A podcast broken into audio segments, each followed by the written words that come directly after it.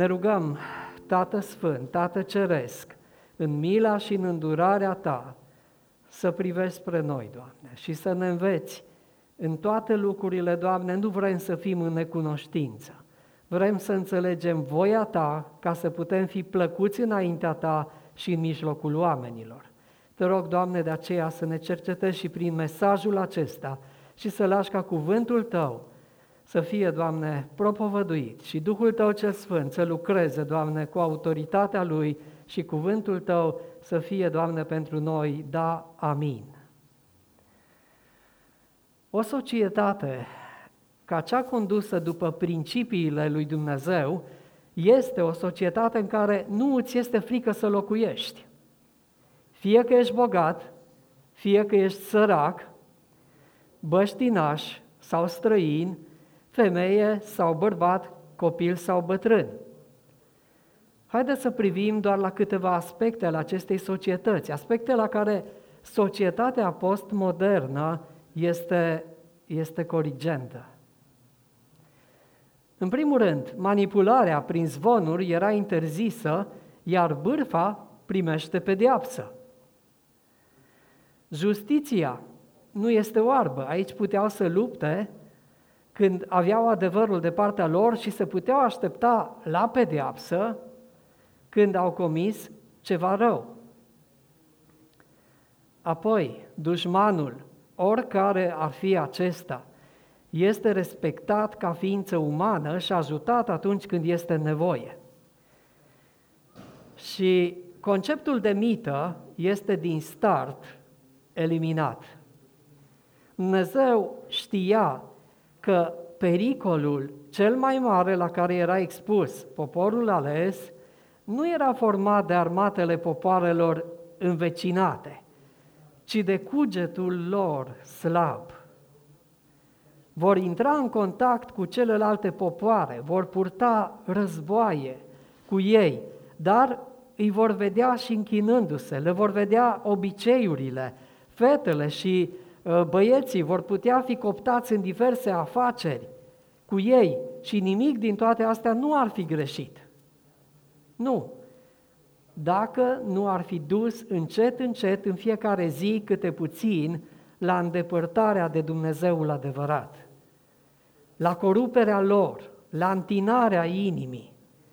Pericolul idolatriei pândea în fiecare cort și ei trebuiau să, să-i țină piept, să vegheze. Vor reuși oare evreii să se conformeze principiilor lui Dumnezeu, să-L asculte și să-L urmeze? Vom vedea.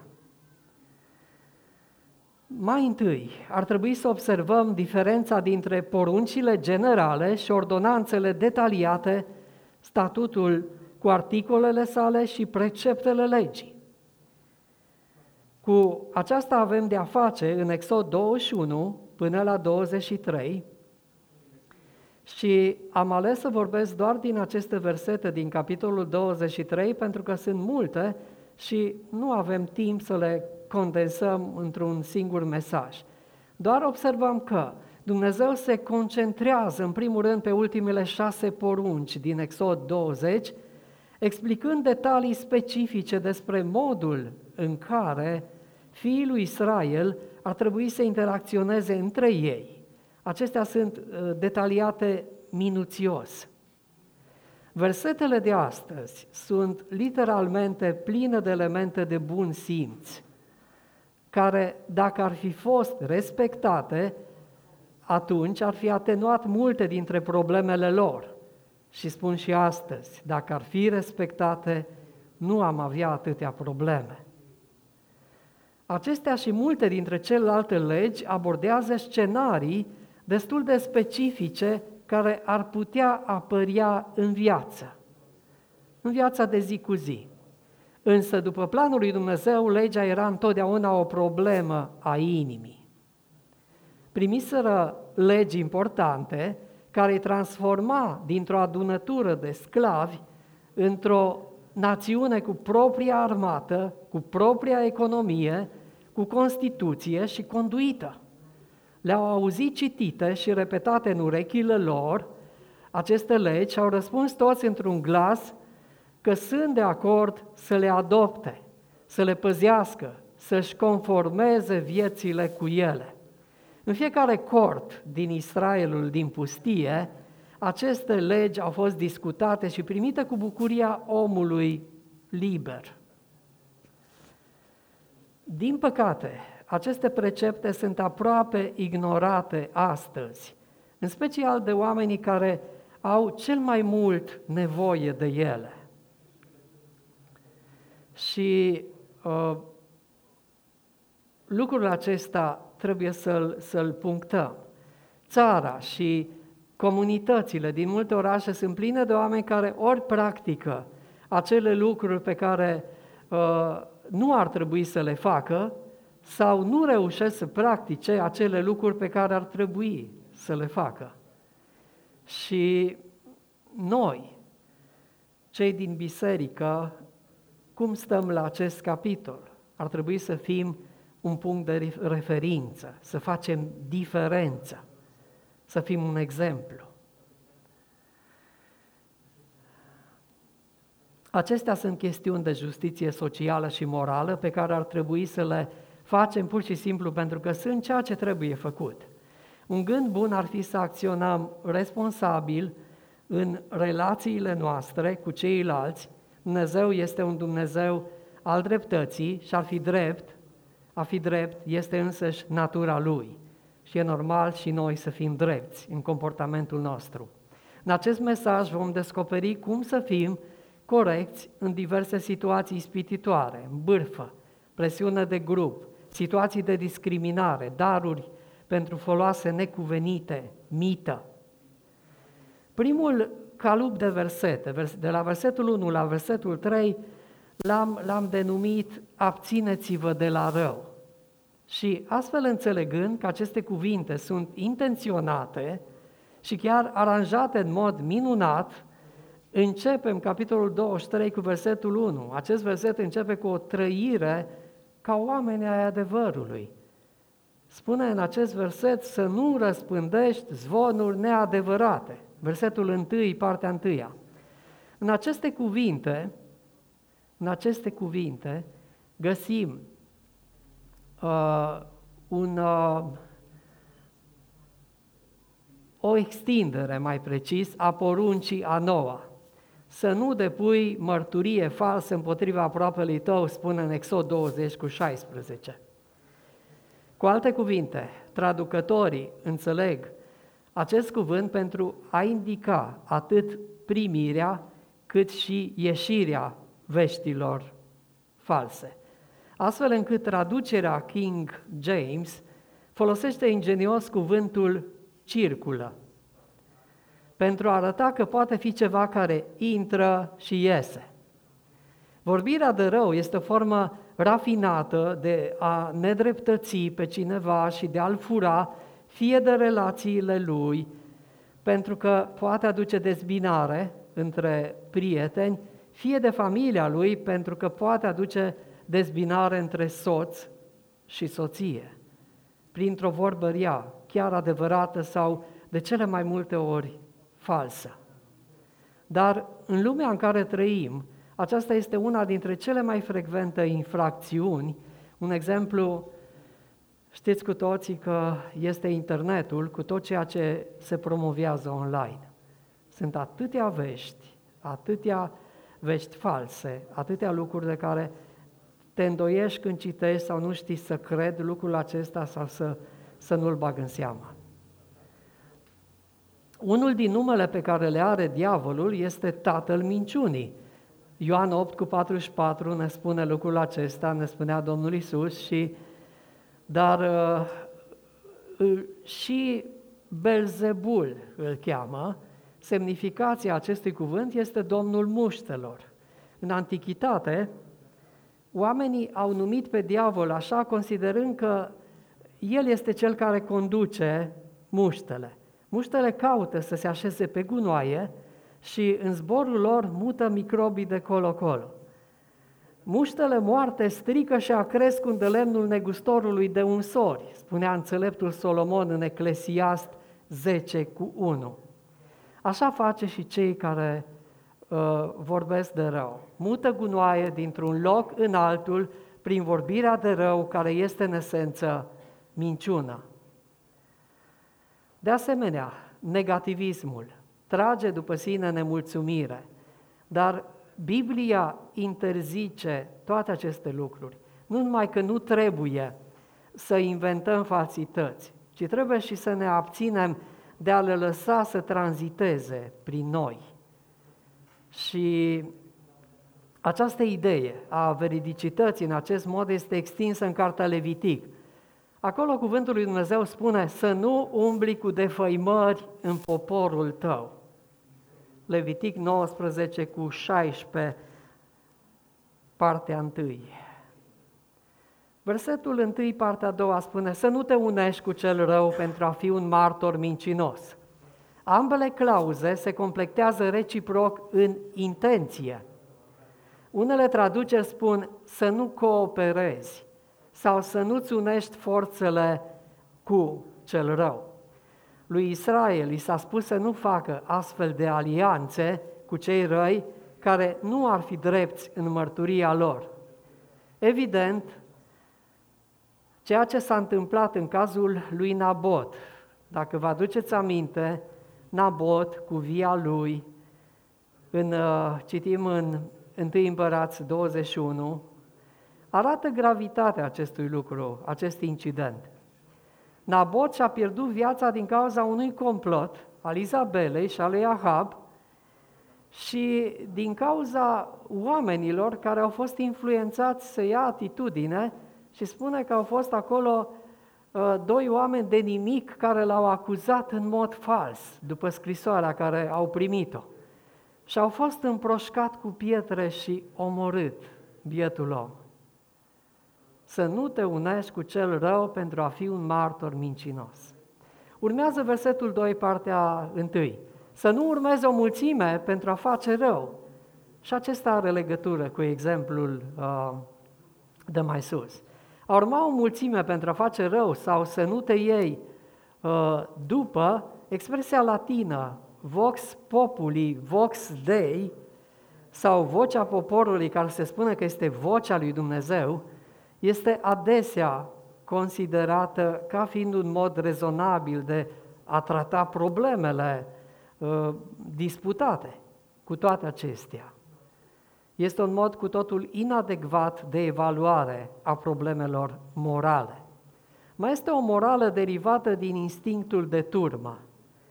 Și cred că mulți dintre noi am văzut foarte des accesată această morală. Domnul Isus a învățat în mod specific despre acest precept când a spus aceste cuvinte pentru ca noi să le luăm în considerare. Citim în Matei 7, 13 și 14. Intrați pe poarta cea strâmtă, căci largă este poarta, lată este calea care duce la pierzare și mulți sunt cei ce intră pe ea. Dar strâmtă este poarta, îngustă este calea care duce la viață și puțini sunt cei ce o află. Există o tendință care nu s-a schimbat de-a lungul vremii și această tendință, tendință ne poate atinge din copilărie până la bătrânețe. De a ne alege un model, de a simpatiza cu un curent sau o opinie. Ce modele ne alegem azi să urmăm? Ce ni se arată din orice domeniu, de exemplu din muzică, din sport sau politică, oameni celebri, artiști, formatori de opinii și pot continua. Unele modele sunt bune, dar unele sunt promovate și nu sunt vrednice de, de urmat, de copiat. Pentru mine, pentru mine, Stuart a fost un model și părinte spiritual care m-a îndrumat în multe clipe din viața mea. Și îl laud pe Domnul că mai există astfel de oameni pe pământ și când îi întâlnim, să profităm de acest lucru de a-L cunoaște pe Dumnezeu prin viețile lor. Ei sunt o mărturie adevărată. Modelul nostru arătat în Scriptură este Domnul Isus Hristos. Cum ne definim noi în raport cu Domnul Isus? Sunt mulți care au auzit chemarea Lui și au răspuns. În Matei 11 cu 28 spune cuvântul lui Dumnezeu, veniți la mine toți cei trudiți și împovărați și vă voi da o dihnă. Tu pe cine vrei să urmezi? Trebuie să alegi. Versetul 2, partea a doua, spune, la judecată să nu mărturisești, trecând de partea celor mulți, ca să abați dreptatea. Oricum ar fi, ideea este că dreptatea trebuie să fie acordată de fiecare dintre noi, fiind imparțiali într-o dispută. Din totdeauna au fost oameni influențabili și lecțiile uh, de justiție găsite în cadrul legii sunt date pentru binele societății și în beneficiul tuturor celor din cadrul ei. Acest lucru merge de la cel mai mare și bogat la cel mai mic și sărac din țară. Și mai ales, mai ales între noi care avem un model în Sfânta Scriptură. Versetul 3 spune, să nu dai dovadă de părtinire unui om sărac în disputa lui.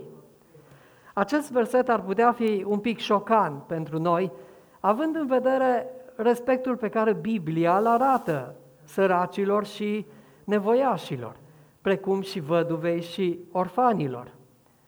Totuși, ceea ce este corect, este corect și drept, este să fii orb față de statutul individului. Să nu ți seama că este sărac, că este bogat.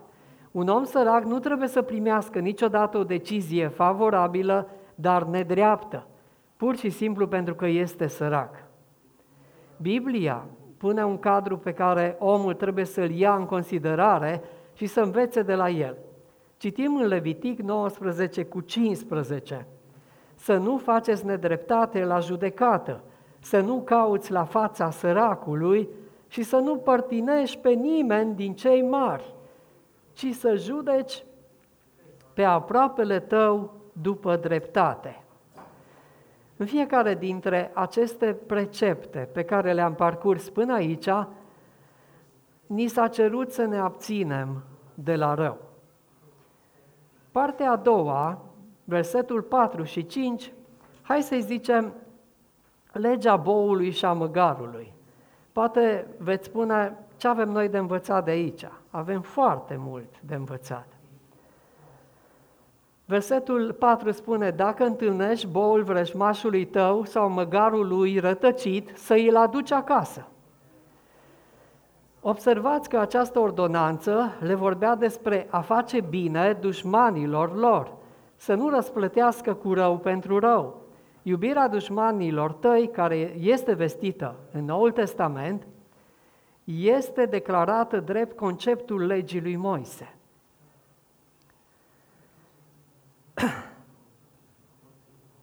Trebuia să-ți ajuți dușmanul atunci când ai ocazia. Și erau ocazii atât de des. În aceste versete se vorbește despre boul fratelui sau măgarul rătăcit. Astfel, chiar dacă fratele, adică un coleg israelit, este un dușman, trebuiau să se asigure că își recuperează animalul. Vedem scris în cartea Deuteronom 22, 1 la 3. Dacă vezi rătăcindu-se boul sau oaia fratelui tău, să nu le ocolești, ci să le aduci la fratele tău. Dacă fratele tău nu locuiește lângă tine și nu-l cunoști, să iei dobitocul la tine acasă și să rămână la tine până ce-l cere fratele tău. Și atunci să îl dai. Tot așa să faci și cu măgarul lui, tot așa să faci și cu haina lui și tot așa să faci cu orice lucru pierdut de el și găsit de tine. Și aici am adăugat eu banii se pierd și pot fi găsiți, celularul sau alte bunuri, ni se aplică și nouă chiar dacă nu avem animale în posesie. După ce am pregătit acest mesaj, sâmbătă dimineață am ieșit în spatele casei să mergem la grădină și Cami a găsit în fața casei, în șanț, un celular mare de ultimă generație, căzut în noroi și a venit cu el la mine. Și l-am luat, l-am curățat, l-am pus la uscat și mă gândeam la cuvântul lui Dumnezeu, că un om și-a pierdut măgarul, și-a pierdut celularul. Cine o fi acel om? Am început să caut, să... dar deschizând telefonul scria în litere rusești, sârbești, uh, avea blocat ecranul. Și totuși, totuși, cineva m-a sunat. Era soția respectivului om, un om din Republica Moldova, soția era acolo, l-a sunat și i-am pus în legătură, i-a dat adresa noastră, a venit și uh, l-am întâlnit. Și am zis, Doamne, e o ocazie să-i spun la acest om că Tu ești mare și că ești un Dumnezeu minunat și am ieșit în fața casei și i-am spus că uh, Dumnezeu a îngăduit ca noi să găsim acel telefon ca să pot să-i spun acest lucru. Și omul a arătat cu mâinile spre cer, era foarte bucuros și m-a îmbrățișat. E un exemplu care se întâmplă la multă lume și un exemplu care ne dă de gândit. Sunt situații în care bunătatea activă, necondiționată, față de inamicul cuiva, față de o altă persoană, este necesară. Așa trebuie să, să procedăm. Acest verset este ca un sâmbure de înțelepciune pentru noi să înțelegem cuvintele Domnului Isus din Matei 5, 43 la 48. Ați auzit ce s-a zis? Să iubești pe aproapele tău și să urăști pe vrăjmașul tău. Dar eu vă spun, iubiți pe vrăjmașii voștri, binecuvântați pe cei ce vă blestemă, faceți bine celor ce vă urăși și rugați-vă pentru cei ce vă asupresc și vă prigonesc ca să fiți fii ai Tatălui vostru care este în ceruri, căci El face să răsare soarele său peste cei răi și peste cei buni și dă ploaie peste cei drepți și peste cei nedrepți. Dacă iubiți numai pe cei ce vă iubesc, ce răsplată mai așteptați? Nu fac așa și vameșii? Și dacă îmbrățișați cu dragoste numai pe frații voștri, ce lucru neobișnuit faceți, Oare păgânii nu fac la fel? Voi fiți dar desăvârșiți, după cum și Tatăl vostru cel ceresc este desăvârșit, slăvit să fie El, amin. Versetul 5 spune, dacă vezi măgarul vrăjmașului tău căzut sub povara lui, să nu treci pe lângă el, ci să-i ajuți, să ia povara de pe măgar. În vechime, dar și astăzi, în multe locuri de pe pământ, măgarul este principalul mijloc de transport, de transportat bunuri, mai precis. Măgarii erau tirurile din vechime. Ei făceau această treabă. Și ca și astăzi, când adesea camioanele se supraîncarcă și autoritățile urmăresc nedepășirea greutății, și atunci se punea pe măgar până la limită și peste limită, cât de mult putea duce. Adesea măgarul cădea datorită supraîncărcării, de fapt datorită lăcomiei stăpânului, care voia să câștige cât de mult la un singur transport. Tu ce faci când măgarul aproape lui tău cade? desigur îl ajuți. Dar când cade sub povară măgarul vrășmașului tău, ce faci? Ce faci când afacerea concurentului tău începe să scârție?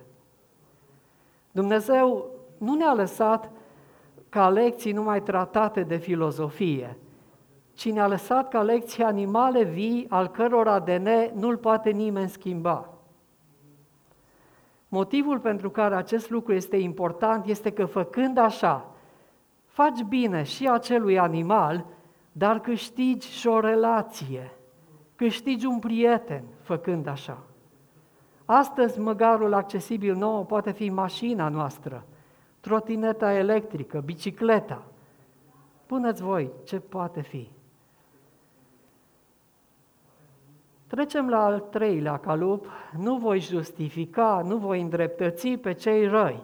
Versetele 6 la 9 cu care vom, vom și încheia. Aici sunt mai multe precepte care nu ne oprim prea mult asupra lor, este mai la final unul care uh, vom, ne vom opri mai mult la ultimul verset. La judecată să nu te atingi de dreptul săracului. Și am pus în paranteza nevoiașului, pentru că versetul 6 este folosit în acest verset un cuvânt diferit pentru sărac decât în versetul 3. Acolo era cuvântul dal, aici este cuvântul evion și aceasta înseamnă nevoiaș. Pervertirea judecății celor nevoiași ă, pare a fi un lucru minor, dar este cu adevărat dur când ei sunt jos. Este atât de crud și inuman să nu luăm opinie, să nu luăm poziție față de ei. Legea a interzis acest lucru. Din păcate, Israelul nu a reușit să se comporte în modul prescris aici. Cum reacționăm noi însă la cei nevoiași? Au fost ocazii în care biserica a fost provocată și a reacționat bine, dar pe plan personal fiecare în viața de zi cu zi, cum reacționăm la cei nevoiași? Versetul 7, partea 1, spune, ferește-te de o învinuire nedreaptă, acest verset pare asemănător cu versetul întâi. Acolo era vorba despre primirea și transmiterea mărturiei false ca martor. Acest verset se referă la primirea mărturiei false pentru judecată. Judecătorul nu trebuie să pervertească niciodată justiția primind o învinuire falsă. Dacă o face, ar putea însemna o chestiune de viață sau moarte. Versetul 7, partea a doua, spune să nu omor pe cel nevinovat și pe cel drept. Nu știu dacă este vorba aici de... Este, poate fi și moarte fizică, gândindu-ne la Nabot, cum a fost omorât. Dar vă aduceți aminte în cuvânt de câte ori spune că poți omori cu cuvinte pe cineva? Lucrul acesta poți omori și învinuindu-l, dar și rănindu-l. Și când se primește o mărturie falsă și se acționează cu bună știință, aceasta poate duce la moartea nevinovaților și a celor drepți. Dacă s-ar întâmpla acest lucru, ar fi un caz de crimă judiciară.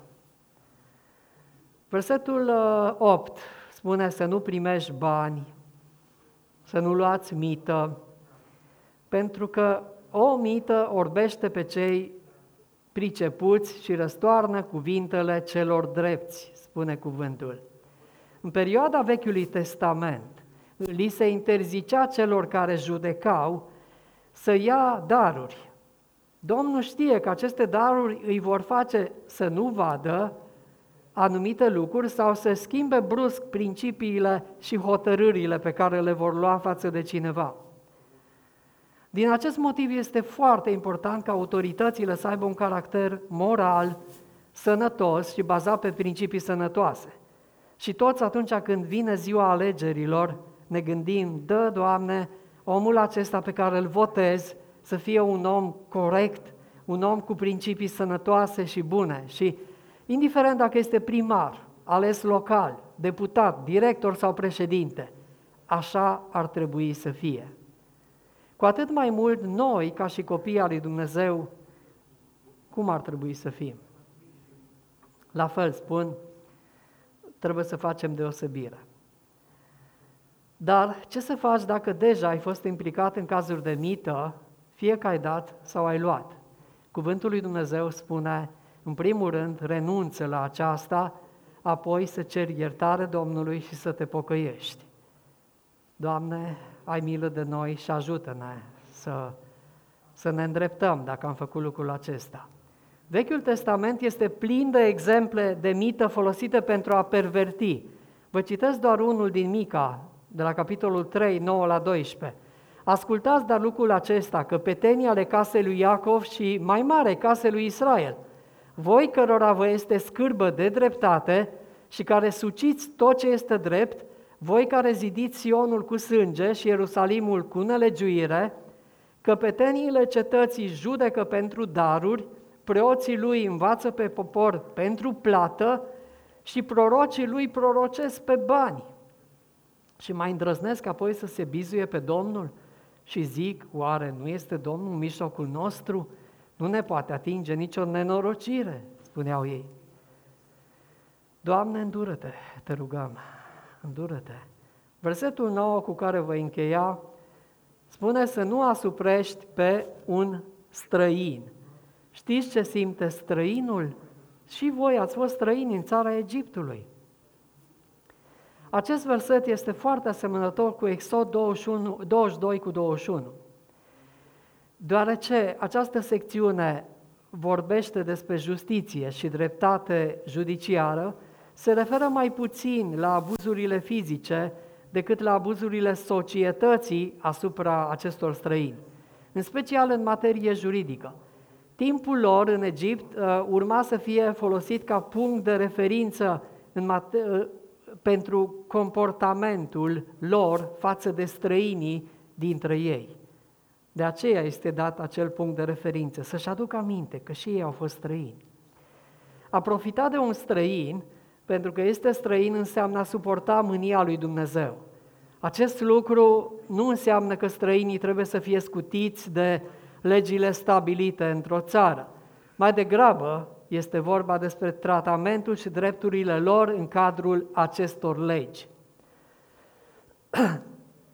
Cred că știți, săptămânile, săptămâna trecută sau mai în perioada care a trecut, mai precis începând din 14 iunie, Timișoara a fost timp de trei zile gazda unei ediții a Festivalului Refugiaților.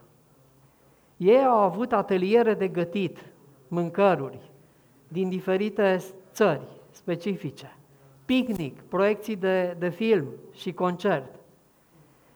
Și am subliniat în acel articol care l-am citit în ziarul online, în Tion, anul acesta, a cincea ediție, este despre oameni și durerea lor.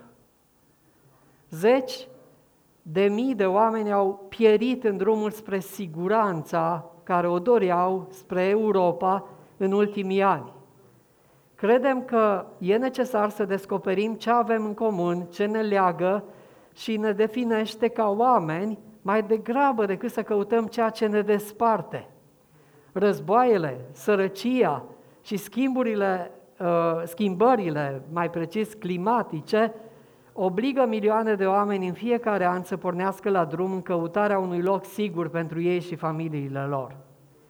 Teama de nou și dezinformarea spune că fac mult rău în mijlocul lor și de multe ori sunt tratați și întâmpinați cu ură și violență.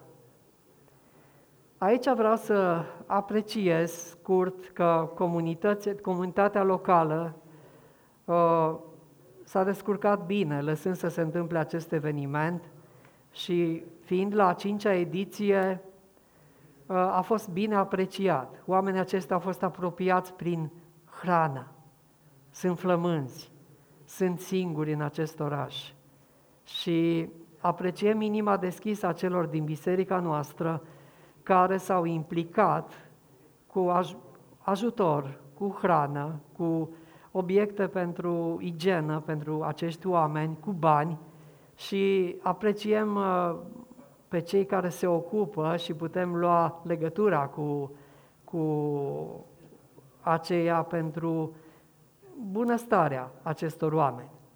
Aceste versete parcurse de noi ne învață că noi, ca popor al lui Dumnezeu, trebuie să fim niște martori cinstiți. Poporul lui Dumnezeu trebuie să fie drept, chiar și cu dușmanii, și de asemenea trebuie să fim corecți în a face dreptate. Acum ne revine sarcina de a oferi același nivel de dreptate și celor care sunt încă străini de legământul făgăduinței.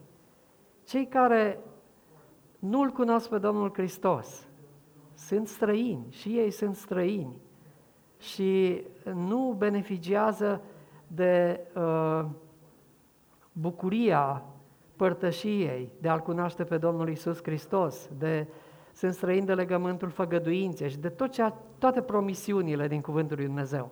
Pe măsură ce umblăm printre cei care nu sunt în Hristos, să ne amintim, să fim gata să-i chemăm în aceste mari promisiuni de legământ de care ne bucurăm și noi astăzi. Închei cu versetul, versetele 9 la 13 din Efesen 2. De aceea, voi care altădată erați neamuri din naștere, numiți ne tăiați împrejur de către aceia care se cheamă tăiați împrejur și care sunt tăiați împrejur în trup de mâna omului. Aduceți-vă aminte că în vremea aceea erați fără Hristos, fără drept de cetățenie în Israel, străind de legămintele făgăduinței, fără nădejde și fără Dumnezeu în lume. Dar acum în Hristos Iisus, voi care odinioară erați depărtați, ați fost apropiați prin sângele Lui Iisus Hristos. Amin. E minunat că am accesat această chemare și am venit și beneficiem de îndurările lui Dumnezeu. Un mare reformator spunea că pacea nu constituie absența conflictului, ci prezența dreptății. Când ne rugăm pentru pace, haideți să ne amintim că Dumnezeu ne cere să ne implicăm în înfăptuirea dreptății. Amin.